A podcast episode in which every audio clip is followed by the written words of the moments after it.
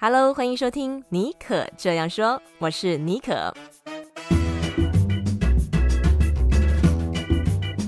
尼可这样说是一个分享不离职创业、个人成长、品牌经营的 Podcast 节目，协助你将副业发展成事业，拥有更多选择权。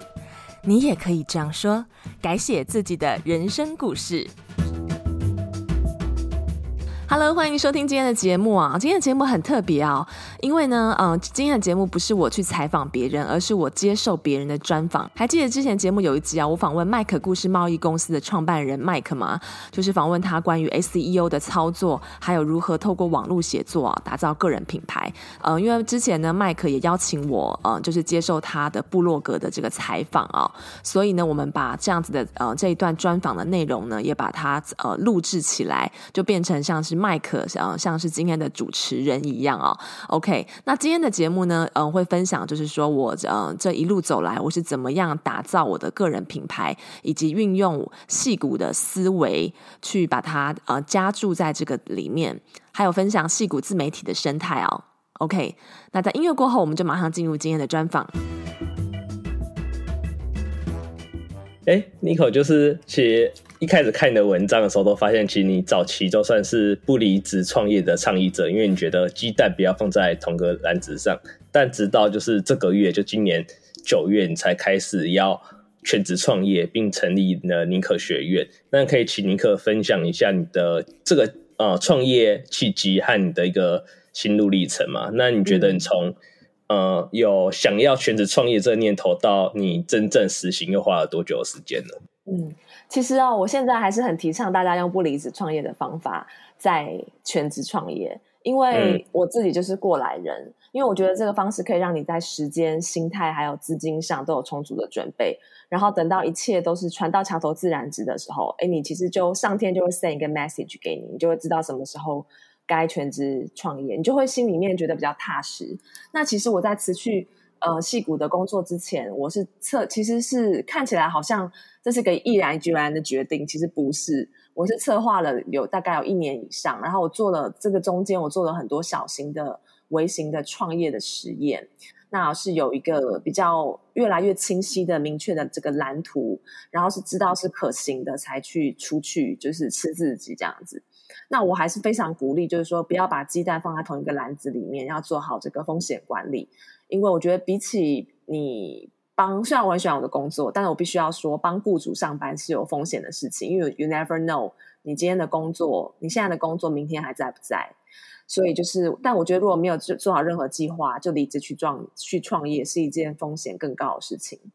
那就你刚回答你刚刚问题，我这中间隔了多久？其实我一开始是有一搭没有一搭的经营自媒体，因为原本我是写旅游的嘛，那我只是因为很喜欢出去拍拍照，然后出去记录这些东西，所以我是因为太太爱玩，然后想要有一个可以记录分享的管道，所以一开始真的是兴趣。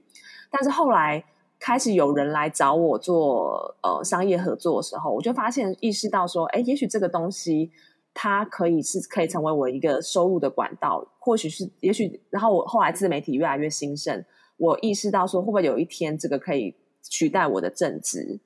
然后养活我自己，然后还可以让我不用受到地理还有就是组织啊人事的一些限制的一种自由工作形态的可能性。所以我从正，所以我从以前那样不离职创业到呃今年九月正式启动我的全职创业，其实中间是不到两年的时间。那我觉得这个中间最一开始的契机，其实就是在二零二零年那个疫情来袭的时候。嗯、疫情的时候。对，因为我是旅游那个 blogger，旅游的 KOL，然后那个时候觉得很 踹，就是就是 全部都封城，那你还要你要怎么样分享这些旅游的东西？然后就很怕说担心流量就会掉啊什么的。然后那时候也都不能出去玩嘛，然后那时候有就有一阵子还蛮无助的。然后我的粉丝就会有写信跟我说啊，没有关系，他们说他们还是会 follow 我，就算我不写旅游的，还是会看我的东西。然后就问我说，我是平常是怎么样接案的，然后接到一些商业合作的。因为那时候我开始只觉得开始接，开始有接一点商业合作，然后所以我就很感动，粉丝就会这样关心我嘛，所以我就觉得他们就把我当朋友。所以我也把他们当朋友，然后我就去思考说，有没有什么方式我可以让我的粉丝获得更多的价值。在疫情的时候，我就开始有这个念头，然后这个这个这个就那个就埋下一颗种子，然后它就越来越越来越发芽长大。我就在想说，有有一天我老了，我也许不能再像现在踩点去去旅游，那我不如就把我。呃，因为我我过去的工作一直都是在企业端，呃，一开始是在广告公司的 agency 做呃广告行销嘛，然后后来我是到企业端，然后有经过不同产业的训练，主要它是科技产业，是做品牌行销，呃，还有市场研究以及行销顾问的公司呃工作，那就是大概有累积超过六七年以上有。所以我就觉得说，哎，那我不如把我这几年行之有年的这个品牌经营和行销的心法，然后化繁为简，然后还有我这几年呃，就是做自媒体的一些心得，然后做成一个很简单，每个人都可以学得会的系统，然后结合这个个人品牌管理，还有精准的内容行销，然后这个是我自己有融会贯通，自己自己有静下心来，好好的去把它变成一套系统。然后我希望可以从头告从头到尾告诉我喜欢我的粉丝或者想要学习这方面的人，你怎么样可以扎实的去做内容？就是说，不是说你只是去冲流量、涨粉，而是说回归内容，因为 content is the king。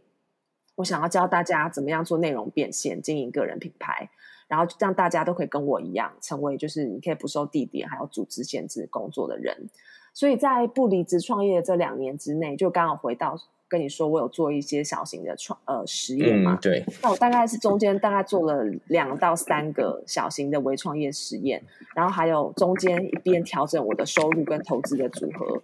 嗯，那每一项计划我大概至少都会给我自己三个月的时间，因为我对我自己的期许是边做边学，呃，不是说等准备好才出手。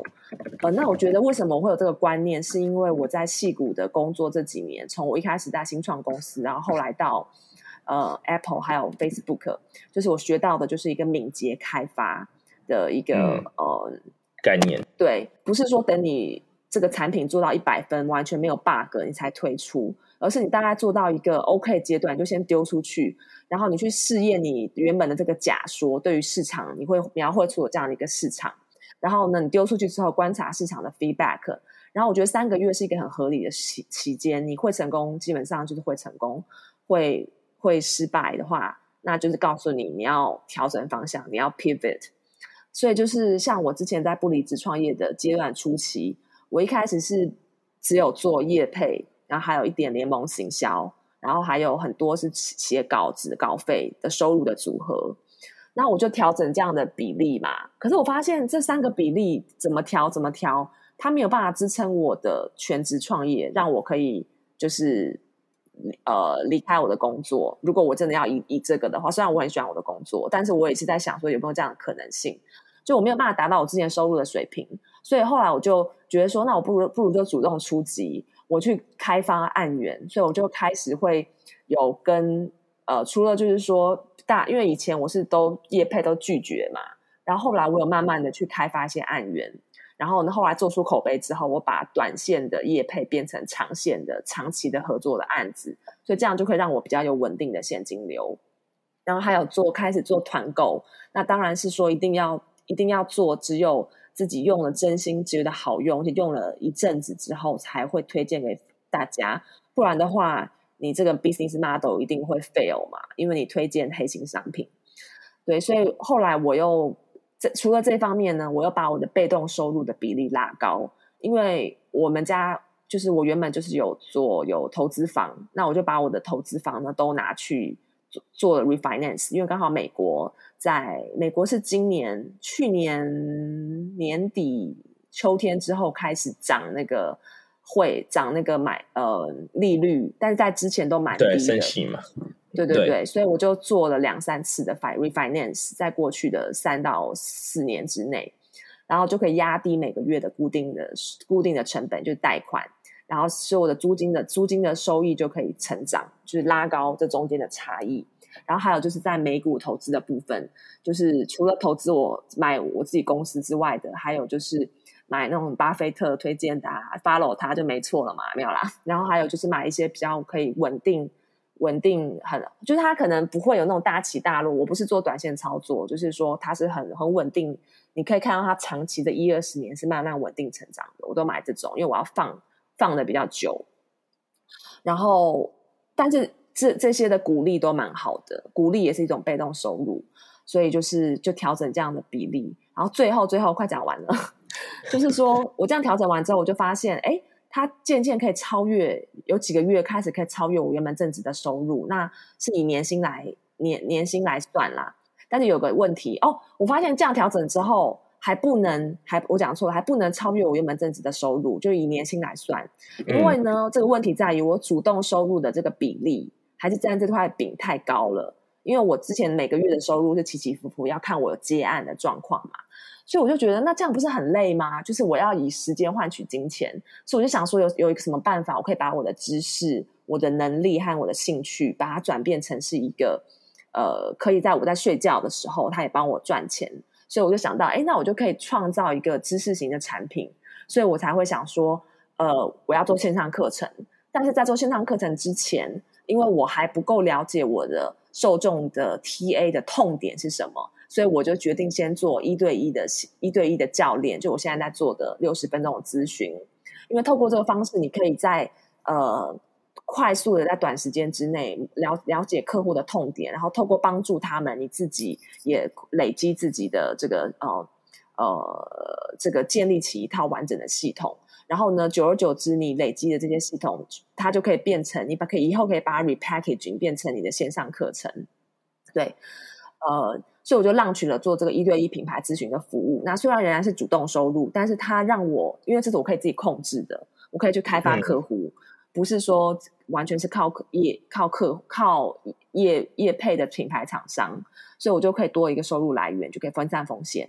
呃，所以呢，哎，这个时候开始我的收入曲线就更加稳定，我就可以看到越来越多的月，它可以超越我原本的那个呃正职的收入。然后，嗯、呃。然后我很开心，我可以透过这个帮我的客户实现内容变现，就有几个人他们透过我方式有一些小小的成就，因为现在才一开始嘛。然后，但我发现就六十分钟的一对一咨询，这个这个真的不够诶，因为大概你每次他们问你五六个问题就结束了。我希望可以提供的是我客户的是一个更长远、长期一个准比较明确、明显的一个帮助他们可以有一个 transformation，所以我就决定说。我要把这个现在的这个六十分钟短短暂的一对一的线上课程，一对一的咨商，我要把它变成一个中长期，就十二周的，然后是高价位的呃教练课程。所以我现在在慢慢在我在研发这个系统，然后之后我会把它做一个做一个转换，这样子的话。我的收入的曲线又可以再往上，而且最重要的是，我可以帮助我的客户有一个很明显的 transformation，还要跟着他们一起帮他们陪跑。那嗯，最后最后，我必须要讲说，我还要很感谢，在我这一路走来很早期的时候，而且也没有在两年前的时候，疫情就疫情发生的那一年，我的一个很好的朋友跟我的 mentor 就是西谷没有人妻，他曾经跟我分享说，计划是需要被验证的。然后验证之后，则需要被修正。然后那时候我就觉得，哇哦，哦，原来是这样子。然后他就跟我说，计划是跟着人走的嘛。然后，所以你自己一定要乐在其中，因为中间曾经我有爆肝过。所以我就是，我觉得就是你一定要乐在其中。然后这个努力之后，如果成效不彰，你就要学会放手。所以我就很感谢矽谷玫瑰人妻，然后我又又结合这个戏骨敏捷开发的这个方式，所以就是说从这个月开始，我有一个新的目标，就是我刚刚跟你讲的，我把它打造成十二周的高价课程，然后我也是会试验三个月，然后看看它成不成，然后同时我也会推出比较低单价的知识型的产品，就是让大家可以下载在我的网站上，然后可能也会推出我的我自己。呃，做的那个滤镜的 preset 相的相机的那个 preset，对，嗯，所以大概就是这样子，用那种最精简、最简、最最精简的人力跟资源，做出一个产品的 prototype，丢到市场上，看它的成效是怎么样，观察市场流量和观众的反应，然后还有这个成果能不能够令我自己满意。然后如果这个三个月成果不尽理想，我就会直接把这个三个这个这个专案就喊卡，然后赶快调整做匹配的这样子，对。所以我觉得是这是一路上的一个体会吧。觉得真的是你的计划非常的详细，也就是一步又一步的去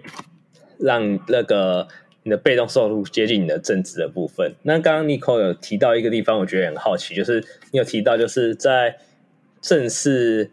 创业前的大概两年多的时间，就是有推出几个 side project 一些创业的小计划。那你可以分享那些你当时做哪些创业小计划来帮助你觉得说，哎，自己已经越来越 OK，然后可以迈向全职的创业的。就是原本是要先开发线上课程，但是发现这样不对，这这样的方式是错的，因为我还不了解客户的痛点。然后我就觉得我好像在闷着头做，所以我就把这个先 pause 掉，我就先去做一对一的咨询，这样子我可以从这个过程当中，我可以累积我自己的知识，然后也可以透过我的这个知识去解决客户的痛点。嗯然后在帮他们解决痛点的过程当中，我把它变成一个系统化、系系统化的一个概念跟模型跟方式，然后这个东西呢就可以用用在变成我以后累积成我以后的线上课程。我觉得这样子的方式才是对的。这这就是这就是一个在回答你的一个原原本试验，然后发现错的，然后做了调整。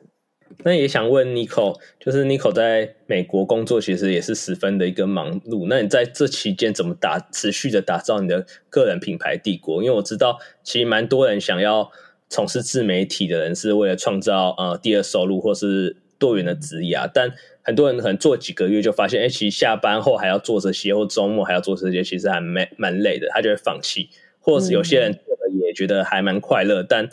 呃，短期内其实的获利都不如预期，因为一开始就要马上可以赚钱，其实还挺有它的一个挑战的。那 Nicole 是怎么做到？就是你一直持续坚持下去，那过程中有遇到什么样的挑战或挫折吗？我觉得就是说，你要找到一个点，不见得是说做自媒体，做任何事情，你要去做这个事情，是要是你是真心喜欢或有兴趣的。那就算现在没有很喜欢、很有兴趣，其实你是可以去培养它、去训练它的，给自己至少三个月到半年的时间。然后再来就是你要知道自己的坏因为你要知道自己为什么要这么做，哈，他你的未来的目标可能可以带带你去拿。像我在不离职创业的时候，虽然很喜欢我的工作，但我希望有一天，当我的收入可以呃支撑我的话，我就可以 say goodbye，然后可以更自由的，可以可以有一个更自由的。工作跟生活的模式，这样的话，你就可以走得比较 consistent 的，因为你有一个很远程的一个目标在 drive 你，所以这样的话，你就会，然后又因为你又很喜欢做这件事情，所以你就会再忙，我每天都会抽出一个小时的时间投入在我的副业或自媒体。那通常都是早上开工之前，早上九点之前，我就六点起床，然后吃完早餐七点，所以七点到九点就有两个小时不备受打扰时间，你可以做，我就是做我自媒体个人品牌的事情。然后，呃，我所以我觉得说，如果你把经营个人品个人品牌看作是一趟长途旅行，然后你自己是一部车子，所以你用什么燃料，就是你的这个坏嘛，因为它会 drive 你往前走。那我觉得一个比较好的 pure 的燃料，然后是带着这个利他，想要帮助别人的这个元素，这样子的燃料可以让你走得比较远，也比较稳健，也会比较快乐。那我觉得我我一路上就是提醒自己要秉秉持这些这个初心啦。那当然也会随着不同的阶段做一些调整。然后你刚刚说最大的挑战是什么？我觉得我一开始是那种非常完美主义的人，就是有一点那种呃，然后也是细节控，就是说好像什么事情都要弄到完全一百分 ready 了，然后总总是觉得还不够，然后就不敢出手这样子。可是后来就是。呃，我就觉得，那为什么我在我戏谷的正职工作的时候，我可以接受敏捷开发这个概念？为什么回到我自己最重视的个人品牌，我就就是好像比较多 hesitation？所以我就决定说，我想要嗯、用不同的方式去做，不然的话，你就只是纸上富贵嘛，你没有真的去执行，就不知道到底适不适合这个市场。所以你要不停的这个，就回到刚刚讲测试跟学习。然后哦，讲到这个，我想要分享一个，就是我有一个朋友，他是他是在戏谷做创投的，然后他有一次就跟我讲一个故事，说：“哎，你扣，你知道吗？就是今天有两个人，两个创业者跟我 pitch，一个人他是说他曾经失败过三次，就是他有三次的创业计划都失败；另外一个创业者是他只有失败过一次。然后这两个人呢，其他的条件就是公司的条件都差不多。他说：你猜我会投你，我猜我会投资给哪一个人？”我就跟他讲，Of course 是那个失败过一次的人啊。他说 No，是失败过三次的人。那因为他说失败过三次，代表说比较有可能那些可能你会遇到的风险，还有挫折跟困难，你都已经经历过了，所以你反而会有比较大的可能性，你可以克服你未来的挑战，然后获获得成功。然后我就觉得，哇哦，这真的是戏骨精神。嗯，所以我就觉得很这个这个东西真的也蛮。在我的创业创业的过程当中，就微型创业的过程当中，它也是很一直滋养着我。对，所以就是大大概是这个部分。因为以前真的都要觉得照计划走。那哎，我知道麦克好像有看过我那篇文章。我是在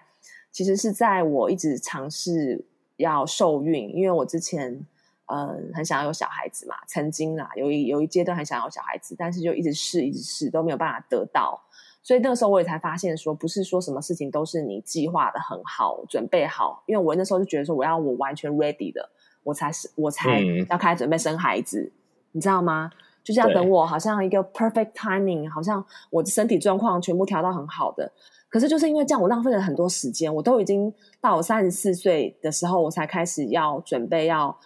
备孕哦，生孩子，怀开始尝试，所以我已经浪费了两三年的时间了。所以这我觉得是这件事情，然后到后来失败，他让我意识到说，哦，其实不是什么事情是我一定要准备好才开始，还有不是说每个事情都可以像如我所愿的规划那么好。我认为说我只要照着妇产呃照着不孕科医生的这个诊疗，还有我都去看中医，乖乖吃药，我就可以怀孕得子。那这件事情其实那时候给我了一个很大的一个，我很觉得很 shock，为什么我没有办法？得到这件事情，因为我觉得过去我的人生，我是我想要怎么样做计划，什么样，基本上百分之九十五我都可以达到，所以这件事情给了我一个很大的一个，嗯、呃，等于是让我的人生，我觉得让我的观念翻转了，所以在那个之后，我整个人变得比较，真的是比较松，因为曾经你在那么低谷，你想要一个东西，怎样都得不到，你最后真的只能学会放手吧，所以。那之后我就变得比较松，然后我觉得其实你比较松的时候，你来做你的个人品牌，你来做你的微型创业，你你会知道说你每一个阶段都是需要调整、不断的变化，然后不是等你准备好才才出手，反而会心态上面也会比较轻松一点。这是真的，这很多事情就是要先做做，边做边去做修正。我那时候官网也是一样，就是我那时候也是像 Nico 一样就觉得。我要先上网看一些课程，然后做一些研究，了解架官网大概要怎么做，就是每个步骤都要清楚，可以加一个 perfect website，我才要开始做。但实际上，我就是抱持这个念头，然后就拖了半年多的时间，我也是完全没有开始。但后来真正开始也是在采访的过程中，因为我采访就是其工其他工程师，然后那一个工程师就是算当头棒喝，就觉得你一定要个人品牌，就是你才是一个。呃，会长期发展的自媒体创作者，但如果你只是用可能一些呃线上的，就是部落格，可能像是 Medium，你就会被别人绑住，或是你用 FB，你就会被绑在那些社交平台，那些平台要怎么改演算法，你很容易就直接死掉，而且你的客制化程度也不高。然后说他就跟我讲很久，一边采访他，一边在跟我讲，然后我就觉得。有被打击到，然后隔天就立刻就开始做官网，然后想到我两天就把我的官网做完了，我想说，哎，做的也还蛮不错的，比想象中好很多。对，那时候就是一整天拼命的做，然后当然会遇到很多困难，就可能这个这个颜色要怎么做，这个你想要放一个元素在这边，可是你不知道要怎么放，或是后台的东西你找不到，然后可是就是边做就是边 Google，然后可能然后就去边找答案，但实际上。你花的时间其实算非常快，就是也符合敏捷开发的，就是理念嘛。就什么事情，其实有时候是先做，你才会知道就是成果，就是很难什么事情都 ready 好。尤其是就是我们开始工作后，常会被一些工作的生活塞满。那如果有家庭的话，可能还有另外一半或小孩子要顾，所以我也非常认同 Nico 的想法还有做法。Nico 在个人品牌中其实做的。就是持续了很久，那在写作的方面算是也持续更久，那而且目前已经出了两本书，那有一本书在台湾最近也会就是上市的部分，那也蛮好奇 Nico 是怎么样，就是长时间就是维持你的写作和热情的，因为我也知道很多人就是工作一忙，可能就会放弃，或是有些人则是可能流量不多，就发现哎，怎么写好像每篇的文章流量都没有爆发式的成长，好像甚至还继续往下跌跌。那 Nicole 是怎么样去做到，就是 不断的写呢？嗯哎，我先讲一下我我的第二本书《戏骨传说卧底报告》，在今天这一集节目上看上架的时候，应该已经铺到各大通路了。然后海外的电子书应该也出了，所以非常欢迎大家有兴趣的话可以找来看。好，我觉得又是回到一个，就是说你要问自己说，写作到底是不是你的天命？你到底是不是真心爱它？如果真的不是的话，嗯、你写了三到六个月，你还是每次看到那个稿纸就是很痛苦。我建议你就放弃了吧，你去拍影片或者 podcast，或找到另外一个 vehicle 一个管道，是你可以跟他对话的。那对我来讲，因为戏骨的工作非常的繁忙跟高压，那写作就是一直是我的避风港的绿洲。所以这中间虽然有曾经因为工作太忙，或是因为要去呃做不孕。曾经有中间有一年的时间，我是其实是写不太出来长文的，因为那个时候被心理生活被其他的一些杂事占据太多了。然后那个时候是我刚出完第一本书，有一点爆肝。可是呢，在这个中间，我一直都有写维持社群短文，而且是公开发表，因为你在社群上面创作嘛，所以一定是公开发表。还有持续看书的累积。所以啊，然后还有做一些跟写作完全不相干的事情，比如说大量旅游、跟别人聊天。那我觉得这些东西都是一个无形之中，它让你虽然你没有在写作，但是它也在帮你累积。所以当你你沉淀到一定的一个时间的时候，你的创作动能它会回来找你的，所以你就会有给你足够的能量继续去创作。嗯、那呃，我觉得这段经验也让我意识到，说你不是只有灵感的时候才创作，因为。嗯，就是你等灵感创作的话，你是永远都会只会在那边一直等等等。因为我觉得为什么我会有这个体悟，也是因为我在刚刚讲的，就是那段呃不孕症的那段期间的人生的谷低低谷的时候，我真的觉得我好像已经江郎才尽了。我真的到底我还是是不是一个作者，我都怀疑自己的时候，我朋友给借了我送了我一本书，叫做《创作是心灵疗愈的旅程》，英文是《The Artist's Way》。A spiritual path to higher creativity。那这本书呢，是由美国的一个剧作家 Cameron 他写的。那他这本书就是是把把把他的一个 workshop，就是好像为期十二周的一个 workshop，他是要教导呃艺术工作者怎么样恢复内心的创意。他把它变成一本书，让大家可以照着这个去操练。那其中有有他有两个方法，最对我来讲最有受用的就是 free writing。就是说，你每天就是拿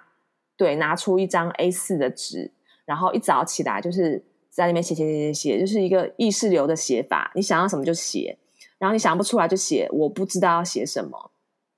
那这这个工具真的是给我了一个很大的帮助，因为后来在我今年出《戏骨戏骨传说卧底报告》的时候，我在一开始要写这本书的时候，我我有点难以动笔。难以下笔，因为他必须要把我过去的人在戏骨的工作和人生经验给呃个体化，我必须要把它写出来，而且要用一个读者能够从我的这些经验当中能够有一个 take away 得到一些东西。你必须要跟你的这些经验，你要写它，你要在这个经验里面，但是你要有跟他维持一定的距离，这样你才能够客观的看他到底可以给读者什么东西。我觉得对我那个时候的我来讲，是一件是一个。蛮具挑战性的事情，所以我不知道我第一个篇章真的是搞了很久才下笔。那后来终于下笔了之后，还是写有点不顺。直到我开始导入用自由书写，就是我每一天早上，哦，我不是都是开工之前写作吗？我就是先先 free writing，嗯，我就会设那个闹钟哦，十分钟。那个 Cameron 是说要写，有些人是说要写二十分钟啦，我是觉得二十分钟对我来讲有点太长了，我就写五到十分钟。然后就一直写，一直写，写那种废话，一直写，或者是有时候就在 murmur，在抱怨嘛，抱怨说昨天老公跟我吵架之类的。可是很神奇，就是大概写了，我觉得我大概写到第五天的时候就很神奇哦。每次写完之后，然后他就会忽然可以调动我的一些文字库，然后当我就是你就会觉得好像那个文字已经要从指尖呼之欲出了，嗯、所以当你要开始写你的文章的时候，你就会有很多 idea 流出来，然后我就会开始把那些 idea 全部丢出来，变成 first draft，就是一个很很惨不忍睹的初稿嘛。可是凡事都要从一个很惨不忍睹的初稿开始，然后你再变成第二次，第二次修。然后我写初稿的时候，我有一个我觉得很重要的一个是，你要找到你写作适合你的写作的节奏跟韵律。像我写初稿的时候，我要很多 idea，我就喜欢去咖啡厅，去外面拍拍照，因为我喜欢接受。就是无无感的刺激，就会让你有新的 idea。但是当你要第二次修改的时候，嗯、就要找一个安静的地方。那时候我就会在家里，因为你要去把骨干给填进去，然后还要做一些比较大范围的 research。但是不要不要这个时候，这个时候千万不要就很疯狂的做很深入的 research 哦，因为 research 是一个陷阱，它会让你就一直不停的疯狂去做 research，而忘了回来写你的文章。那我会把这个部分。呃，放到第三步骤，就是等你要修改的时候，你再去做一些考察哦，考究。就是刚刚你在第第一次 research 初阶的部分，有些有些地方没有做得很清楚的时候，你在第三阶段就是修改的时候，你再去把那个部分给补上。那个时候你已经这个稿子，人家就说，呃，写稿子的时候要热的写，要很疯狂的时候写；改稿子的时候要冷的时候写。就是这样，你要很冷静的时候写，所以这时候你已经冷静了，所以你就可以不会一头栽进去那个 research hole 当中。所以就是我我觉得就是你要找，所以所以稍微统整一下，你要找到确认这件事情是真心，是你真心所喜爱的。如果你没有很喜爱，你可以想办法去培养它。如果三个月过后，三到五六个月过后还是一样，嗯，看到稿子都提不起劲，就建议你转行。然后再来就是说，你要 consistency 的去写，所以你要找出一个你写作的节奏。像我后来就是运用 free writing 跟番茄时钟法，因为我们写作常常都会坐在电脑前面很久嘛，然后你就会其实做很做很久，做四五个小时，跟做跟做三十分钟或一个小时的效果，有的时候反而做的短时间效果会比较好。因为你坐在那边很久，你写不出来就写不出来，所以我后来就用番茄时钟法，每次休息二十五分钟，休息半小时，然后你休息的时间去外面走一走，它反而会给你一个新的 perspective，你再回来写，而且也不会腰酸背痛。所以我就找出这样的一个节奏，然后后来我的书就开始写得越来越顺，然后还写得很开心，这样子。对，嗯，所以。就是大概是这样吧。然后在我人生最低谷的时候，除了有刚刚那本书《创作是心灵疗愈的旅程》，还有另外两本，我也推荐大家可以看。如果你不知道要怎么样呃释放你的创意的动能，或者说你希望可以更呃 consistency 的 consistent 的写作的话，你也可以看有一本书叫做《写作课 Bird by Bird》，就是一只鸟接着一只鸟写就对了。还有另外一本书是。那个 Eat Play Love 的作者，他写的叫《Big Magic》，就是创造力这本书。这三本书，我觉得是在我人生最低谷的时候，哦，真的是我遇到这三本书，它就是开启了我，让我觉得好像人生有个新的窗口。然后我知道说，哦，原来写作是这么回事，所以也很推荐给大家可以看。看书可以寻找一些灵感，尤其是自由书写，我有时候也会使用的方法帮自己找灵感。哦，真的吗？对，我是，可是我比较像是写写日记啊，我就每天会稍微简单用笔，就是在笔记本上写一下今天在干嘛，然后简单书写一下自己的一些想法，或者是当下的一些心情吧。对，我觉得其实也蛮好用，就可以保持一定的写作手感，或者是灵感来源，就是真的是会写一写，你就会有灵感，或者有时候在搭捷运的时候。或在外面的时候，突然有一个灵感，会很想写什么主题的文章，我会把它写下来，就是把至少把主题写下来，就是之后要写文章就知道可以写什么。那 Nico 刚刚有提到，就是我们要找到自己的天命，那想还要找到心目中的坏。那呃，对于 Nico 而言，写作的坏是什么呢？就是你为什么会这么喜欢写作？这样为自己而写吧，就是有一种不吐不快，就是好像这个东西你不说的话。就好像内心就是在瘙痒吧，比如说像我写《戏骨传说》的卧底报告，我就是想要让大家知道说，戏骨不是只有光鲜亮丽的一面，我们每天也都是在为柴米油盐酱醋茶烦恼，所以就是呃，也是有欢笑有泪水，因为很多人都认觉得说，好像你来戏骨能够进入大公司工作或者创业成功就是人生胜利组，但是其实我觉得达达到。美好人生跟单跟成功人生的标准不是单一的，所以就是你达到路径有很多种方法，所以这是我想要透过这本书所传达的。那这个东西，这个 message 就是一直在我心里面很久，但是那个时候就不知道要用什么样 format 传达，直到就是说有这本书的机会来临的时候，你就会觉得说，哦，你就是请请尽你的 everything you can 把它写出来，然后用很多的故事去支撑你这个大的坏。我也非常的有共鸣，就是不吐不快这一部分。我我旅游文也是，就是想很想让大家知道自己去哪里玩，然后才一直写，就觉得，然后也是写的算蛮开心的吧。或者写一些文章，你就知道这篇文章肯定没有人要看，真的就是没什么流量可，就是很想要写这篇文章。所以我觉得，如果听众有找到自己的这一个坏心目中的一个热情，不论是在写作，然后 podcast 或者是 Instagram，就是做图文，我觉得如果可以找到心目中就自己真正喜欢的，我觉得。呃，不论在自媒体创作或是在人生其他面向，我觉得都是还蛮有帮助的。嗯，对。那刚刚那个 Nicole 有提到，就是你的那一本书，看就是你在戏骨，就是其实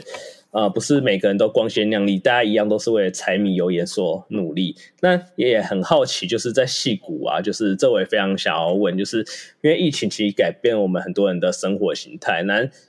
就我在台湾，就是我发现，在这一两年，尤其是从疫情开始后，自媒体在台湾根本是雨后春笋的冒出来，就是很多人都会把自媒体当做创造多元收入，或是他的第二职业，甚至呃，有些刚毕业的毕业生直接把它当做可能是一个工作的选项，就是自媒体。那很好奇，就是在美国戏谷，大家都号称它是。创意的中心，创意的一个发源地。那包括可不可以请 Nicole 也分享你在那边看到，就是大家是怎么用自媒体创造个人品牌，还是那边是否也一样盛行，还是那边有一些跟台湾非常不一样的状况，可以请你分享看看吗？矽谷最盛前的、最盛行的还是创业，然后钱滚钱。还有进入大科大科技公司上班，我必须要这么说。但是，的确，我在这边看到的是，就是说，矽谷跟美国，就是这几年有那种 FIRE 嘛，就是财务自由、提前退休的生活形态。那有些人是透过，哎，反而是做自媒体，然后他可能还有个正职的工作，让他提前可以做到这件事情。因为，其嗯、很有趣的是说，就像你刚刚提到疫情，疫情这件事情，实际是让戏谷，因为戏谷原本自行创业的风气就很盛。然后新冠疫情带来的这个混乱跟机遇，就是更是那时候有掀起一波科技人的离职潮哦，然后迎来这个创业热潮。那其中这个二零二零年这个创业热潮当中，就有其中一挂是自媒体。那这些年轻人呢，他们也许就不想要走传统职业道路，可能是对工工作缺乏成就感啊，或者觉得说不够有 security。或者是说，这个美国整体的社会安全保障降低的这个现象，可以希望做出改变。我现在是在讲矽谷比较年轻的一批人啊，因为他们不见得买得起房子，因为矽谷的房子太贵了。那所以他们可能就会拼命的存钱，然后节省开支，然后希望提可以提前十几年前结束工作。然后有些人一样，可能就跟我一样做自媒体创业，成为这个。像是我有一个朋友的朋友，他之前是在 Netflix 上班，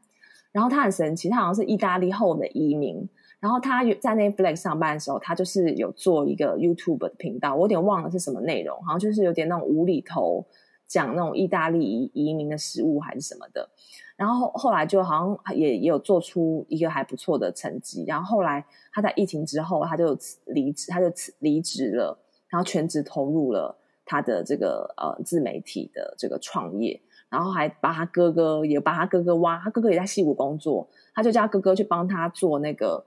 嗯，架网站做一些 infrastructure 的东西，所以他还把哥哥把他哥哥给拐走了，这样子。他回答你刚刚讲的，如果是以华人的来看的话，哈，华人在矽谷这边的话，我觉得主要是分两种形式，一个是呢，他们本来就是在矽谷的科技业任职，然后他会透过书写，就是写东西、写字、写文章，还有拍影片或者做音频节目，打造自媒体个人品牌，像是我自己。还有我在戏谷的朋友，戏谷阿雅，还有半路出家软体工程师在戏谷，还有他们名字都好长，还有戏谷工程师作家的转行人生，他们这三个人都是还有一个共同的取向。这边如果你是在戏谷工作，你要做自媒体，通常很有一个很有一个很主流的，就是职涯型的自媒体网红，因为。大家都会对，就会知道说你在戏谷的工作的样貌是怎么样，为什么你可以进去这些科技、这些矽谷巨头或是很厉害的新创公司工作，所以他们就会把他们在工作上面的这些心得还有心法给累积下来，或者是讲一些你要怎么样矽谷，我们现在公司有什么缺呀、你要怎么样面试啊？这样子的，这是一个主一个呃其中的一个 category 对。那另外一种呢，我发现是价为就是人妻，那人妻挂的这个始祖就是戏谷美味人妻嘛。那他是已经在很早年的时候就做到，我我觉得他可能也是因为来戏谷吧，受到这边的这种创业还有创投风气的影响，所以他在很早年的时候他就导入企业化经营，然后呢他就找他就有人就是跟他创投创呃有人就是呃投投他钱。在资助他钱，然后后来这个东西就越滚越大，他又再找到第二家、第三家资助他的，然后他以后他就是他有可能就会把他的公司给卖掉，那就是 exit 嘛，就是像我们矽谷的新创公司，一种就是两种做法，一个就是你 exit 出场，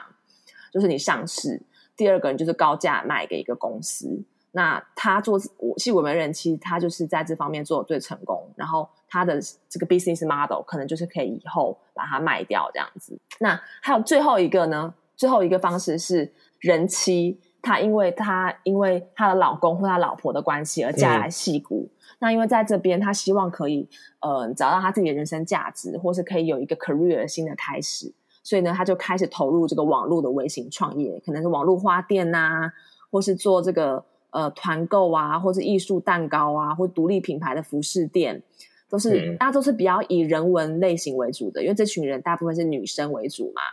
那我的书里面在戏谷，在那个戏谷传说卧底报告有个篇章也是提到，这个篇章叫做“在戏谷不做科技业不会饿死吗？”又有提到他们的故事。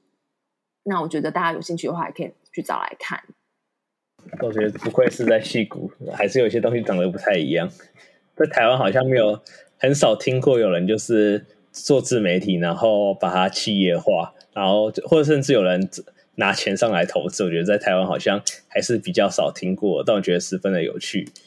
也蛮好奇。就是那你觉得，就是这些的呃创作者，就是在台湾跟戏谷，除了商业模式有点不太一样，像台湾可能就是单打独斗，或是好一点的话，可能会呃归。团体化，像我常看到是在台湾看到的创作者是夫妻经营的，也越来越多，就是两个一起来做。那在戏谷则是可能有企业化。那除了这点，可能跟台湾的蛮不一样。Nico 还有观察到自媒体经营上，可能在美国那边，还有你觉得看台湾的创作者有哪些觉得比较差异比较大，然后或者比较特别的地方可以分享？像是可能大家的心目中的坏是不是？因为所在环境不太一样，会不会是不太一样，或是可能机会成本？因为可能台湾很多人说就是哦，就是低薪就是轨道，然后所以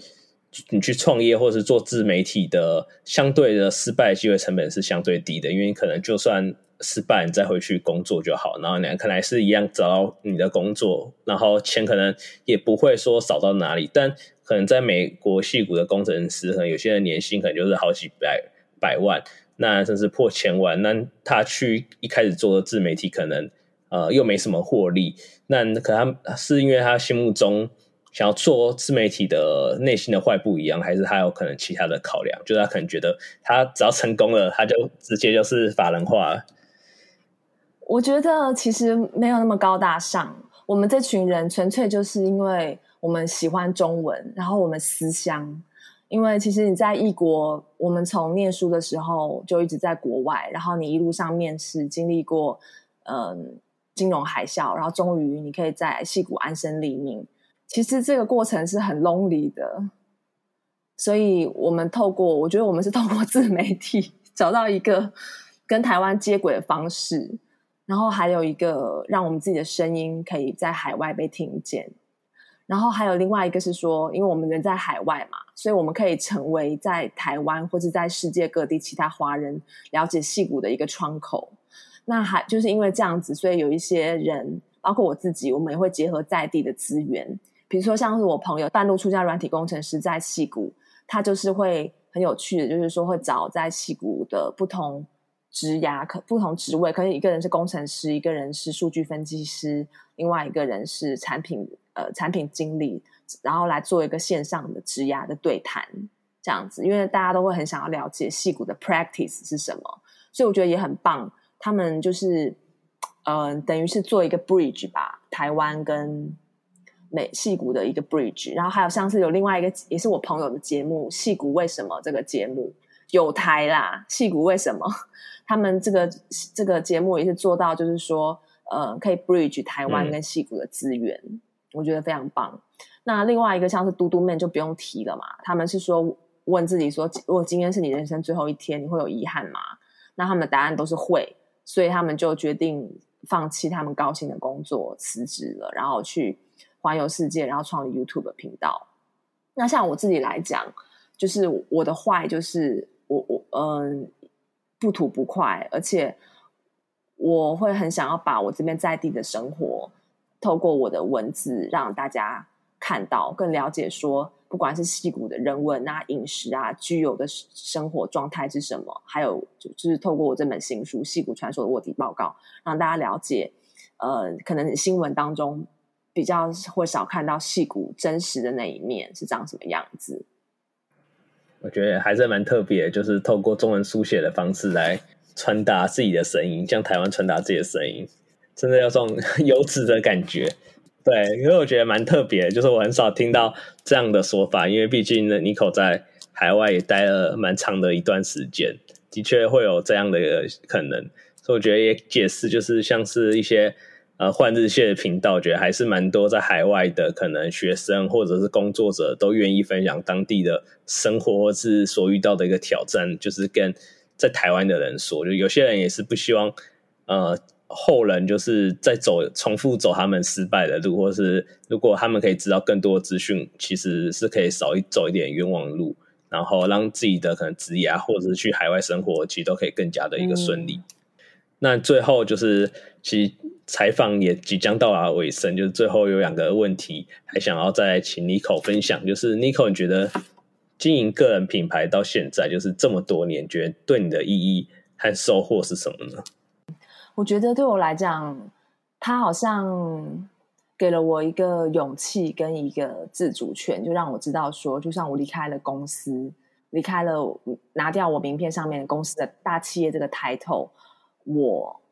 尼寇，尼克这个人，我到底是谁？因为过去，我觉得我在公司里面，虽然我很喜欢我的工作，但我的价值某一部分是我跟我公司的这个名称还有这个职位脱不了、脱不了关系的。但是现在我自己出来做品牌经营的课程，我的学员愿意付钱来跟我咨询，因为他们能够从我这边学到东西，真的有用。我觉得这个价值是因为。来自于尼克这个人，是我自己赋予我自己的，所以他给了我更多的信心跟一种赋权的感觉。那至于收获的话呢，我觉得就是不让我可以透过做自媒体还有个人品牌的过程，让我不断学习成长，然后还有不断的更新跟汰换自己。我觉得戏骨这个地方就是很讲求说要不断的迭代更新。那我觉得做个人品牌就是一个最棒的，还有做自媒体，让你最最棒的，让你要一直不停的更新你自己。因为假如你每天你今天讲的东西跟你上个月讲的东西都一样，跟你前年讲的东西都还一样，拜托大家都会转台的。所以你必须要不停的充实你自己，嗯、还有要有新的一个输出跟输入，输入跟输出。呃，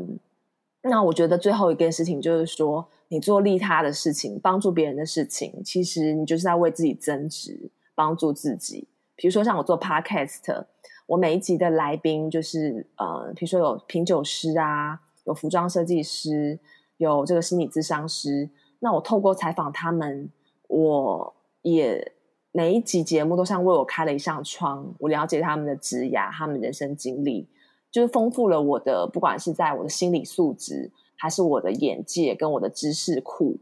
然后同时也可以让我的人脉无形中扩大。那对我来讲，这就是一个做对我来讲最大最大的成长。倒不是说我这个节目接多少业配或者收听率有多少，是自己的成长。那最后最后就是时间到了尾声，就是说可以请 Nicole 分享，你觉得用几句话来分享你的职涯之路吗？我觉得就是。嗯，从一开很久很久一开始，我是要追求完美再出发。那后来经历过一些挫折之后，就调整成就是说，呃，你不管是我在边工作边写书或做自媒体，他后来推出尼可这样说这个节目，还有我现在出来做品牌经营教练，我都是秉持着一个边做边学。你其实你在一知半解的情况之下，你就要开始把头洗下去了，因为你把头洗下去之后，你就无后无后退之路了。你就会继续往前做，然后你就会知道要怎么做了，因为你已经把头洗下去了嘛，你就得把它洗干净啊。所以就是回到我刚刚讲的，你不会完全有准备好那一天，你必须要现学现卖，边走边学，比那种你马不扎稳再开始也要有趣多了。因为过程当中你会有很多意想不到的挑战跟惊喜。所以我觉得我这一路上一直有个有一个座右铭。那如果看我文章看一阵子的人哈，听这个节目听一阵子的人，也都会知道。我很喜欢说一句话，就是 “Start small, but start now”，开始就成功了一半。我觉得这就是今天节目可以用这句 ending 来鼓励我自己，也鼓励收听节目的你。希望大家可以把 “star small, but start now” 放在心里面。只要开始，其实我们就已经已经在这个旅程上面了。你就已经嗯赢过很多人了。真的，我觉得这句话 “star small, but start now” 的是一个简洁有力，然后可以贯穿全文的一个 Nico 的一个核心价值。